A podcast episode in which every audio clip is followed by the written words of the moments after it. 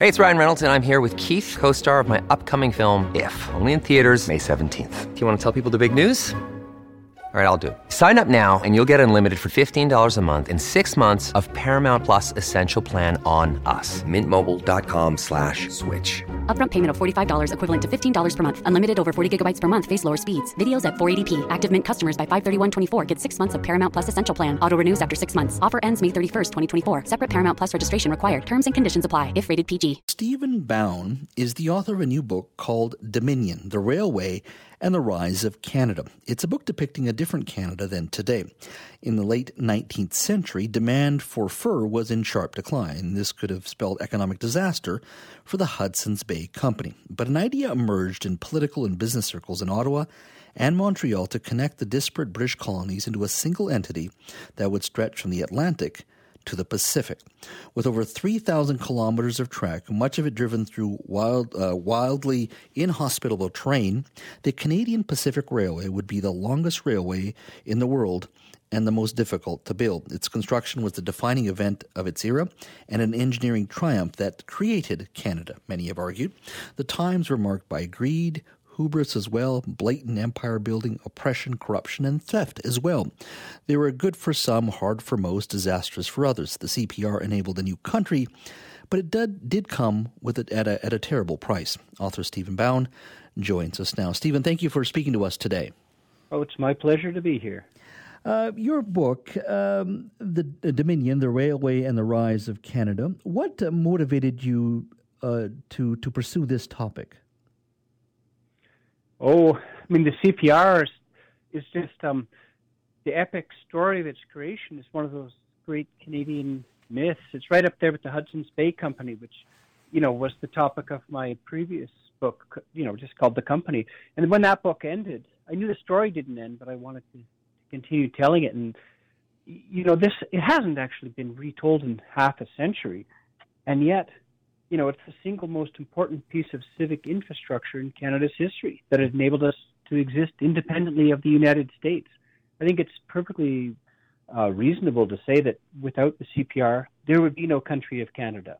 And, um, you know, so the opportunity to tackle that after nearly half a century of new information and new perspectives in society in an effort to bring in some different and uh, new voices and perspectives on it was, uh, well, that's was just an obvious next choice for me. To. How would you describe Canada prior to the CPR?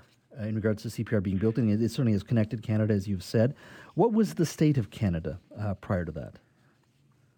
Oh, yeah. I mean, Canada sounds so it sounds so grand, and yet, uh, you know, the the Confederation, 1867, was some Atlantic colonies. There's, you know, the provinces of Quebec and Ontario. You know, most of Ontario was just illiterate rural peasants digging in the in the gravel, like uh, subsistence agriculture. A lot of Quebec was like that too. Montreal was the only real significant city. The Atlantic provinces were a little more prosperous, and um, Ottawa was just a, a boomtown. Mud streets, shanty towns, uh, filth, mud, leaking sewer pipes, endless construction of Parliament buildings, and in this in this world there was John A. Macdonald, you know, the controversial uh, John A you know, whatever else you can say about him, he, his gr- grand idea, his grand ambition, his swollen ego wanted to create a country equivalent to the United States, a northern United States that extended all the way to the Pacific Ocean. He disliked Americans. He disliked um, the idea of American expansion taking over most of, you know, North America, and he, he just would do almost anything to avoid that outcome. And so he looked at the Hudson's Bay Company lands. He wanted to get a hold of them to the extent that they really owned them. And mm-hmm. he looked at the colony of British Columbia out on the coast, and he sent delegates out there and promised them that if they joined with his Canada in the east, that he would build them a giant railroad all the way across the continent. And of course, he had no idea what he was promising. No one had ever built anything that technically sophisticated uh, ever before. And at that time, Victoria mm-hmm. and you know all of its commerce was with um, was with San Francisco. Most of the miners that had swarmed up the Fraser River were Americans. They were all a lot of them are all from San Francisco too. So all the travel, if you wanted to leave Victoria and go anywhere, you took a steamship to San Francisco and then rode an American railroad. In in the colony of you know British Columbia, they used American stamps. So the probability of it joining the U.S. was very high, and it was only the inducement to have a railway constructed out to the coast that actually persuaded them to join into this undertaking. And now they had no idea that it was going to take 20 years, but but I mean, that's that's the story. Um, so in, in, this case, as you say, uh, Sir John A. Um, you know, feared uh, American uh, encroachment, but certainly was impressed by sort of the, the growth and expansion of, uh, of the United States. Uh, one would argue this is a triumph of politics and imagination.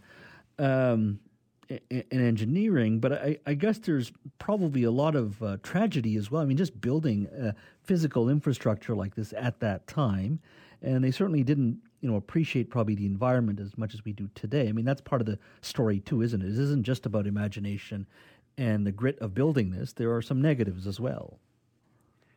Yeah, I mean, that's what I really wanted to bring anew to this story. Um, the, you know, Pierre Berton's famous books you know, the first one came out in in 1970. You know, really talk about the the celebratory aspects of it. Yay, rah rah! Uh, the great Canadian dream. We're going to have this awesome railroad, and, and it was all like a story of of triumph over adversity and creation of the nation. And I, you know, I don't want to say that that's not true. All of that is true. It was, as you said, a triumph of engineering, political uh, vision, um, creative financing, um, the labor that went into it. A lot of people took a great deal of pride in their work and their contributions. But there's a dark side too. And, you know, a lot of it has to do with the exploitation of certain worker groups, such as the Chinese laborers. Um, you know, I call them temporary foreign workers of their era, were brought in to British Columbia to build the most treacherous, dangerous sections along the Fraser River Canyon.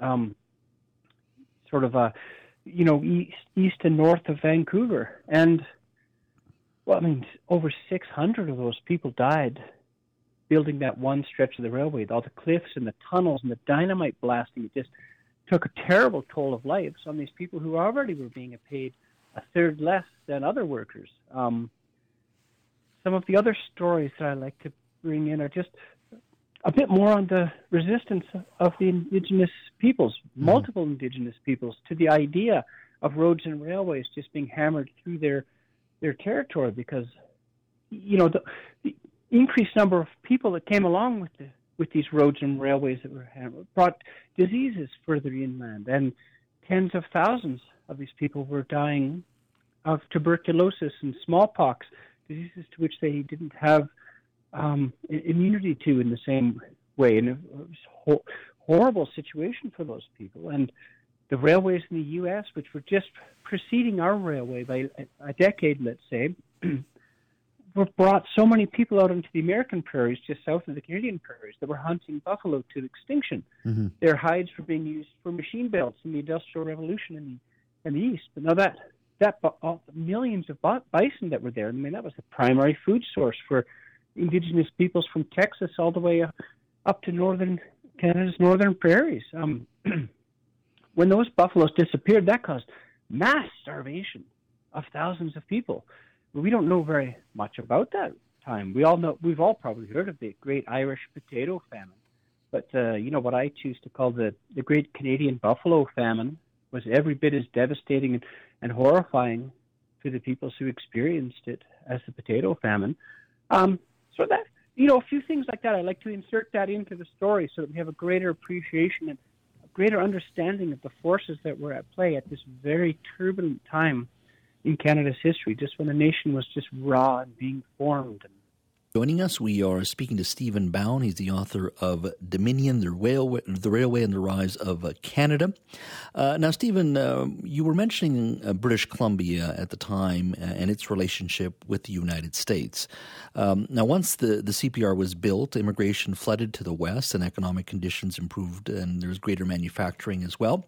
But if the CPR hadn't been built, do you think there's a good chance British Columbia would have joined the United States? I think it's almost guaranteed that it would have. I mean, there was a lot of uh, a lot of voices were in favor of that. I mean, in 1867, the Americans had purchased um, Alaska from the Russia. So at that time, what was, you know, the British colony was hemmed in by Alaska to the north, Washington State and the other areas of the U.S. to the south, and you know, five waves of nearly impenetrable mountain ranges to the east. Mm-hmm. Um, it was almost inevitable that it would have agreed to to join with the only other uh, economic power that existed, which was more or less in California at that time.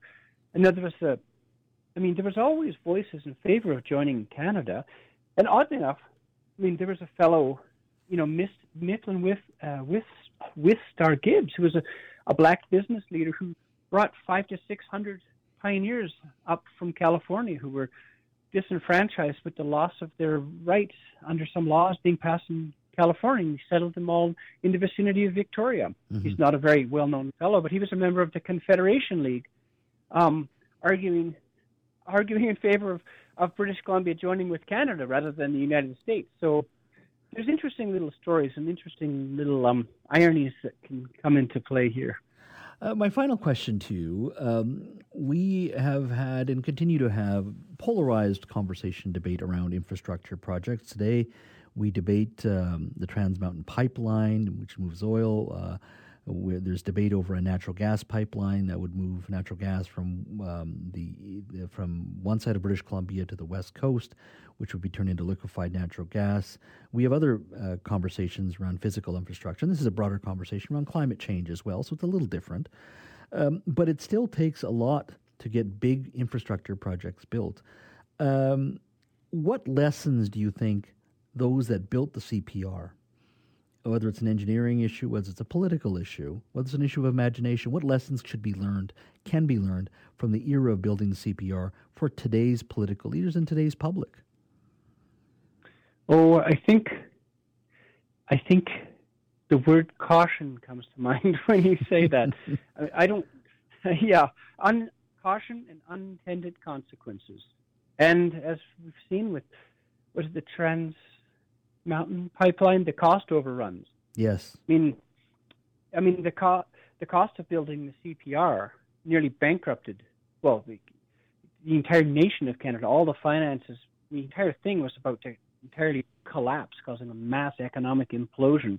The debt and the inability that workers weren't even being paid at the end, and the track wasn't even completed until the Riel Rebellion gave a political cover to give it a little bit more money and a little bit more debt.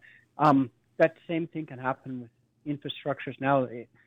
Unforeseen problems and opposition. Not everyone is in favor of these things, even. Mm-hmm. I mean, the benefits of having the CPR as a country became evident decades a- afterwards. But I don't think at the time everyone would have even agreed that it was a good thing. So, in fact, there was op- there was arguments in Ottawa in the politics of whether do we want this thing, whether we don't want this thing. I mean, it was not a slam dunk that everyone was in favor. It was not a big cheering squad demanding that we build this railway. Some didn't want to do it, but at at the end of the day, though, I mean, it is true that the railway created Canada, and so it that you know if you think that Canada has any benefit to it with our reasonably peaceful, reasonably prosperous existence and our ability of our institutions to navigate, you know, peaceful change over time. Um, then the railway did help create that. I mean, the Americans, you know, we're coming to an understanding of just how conflicted our own history was around this time and how everything was not so hunky dory mm-hmm. and happy as everyone said. But even acknowledging the darker side of the story, which I most definitely want to do, um, the American history in those western U.S. states at that time was was far worse for almost everyone, at least in the short term. So, uh, you know, it's one of these topics you could debate this way, debate that way, examine all the pros and cons, and it's impossible to predict the future, really, isn't it? Like, you know, for infrastructure projects of that nature, which I don't even think could be really built anymore is something as big as that. Although these ones that you mentioned are, are pretty close. Yeah, they are. Right? Uh, but it, it, the story is is profound and amazing in regards to the the audacity to, of the vision, and of course, there's a lot of negatives along the way. But there's no doubt it opened up uh, a lot, uh, a lot of the country. It built this country. It, it, it helped bind this country. Uh, the, the the story itself is a profound one. It, this book is called Dominion: The Railway and the Rise of Canada by Stephen Bown. Stephen, thank you so much for your time today. I really appreciate it. Thank you. It's been my pleasure talking.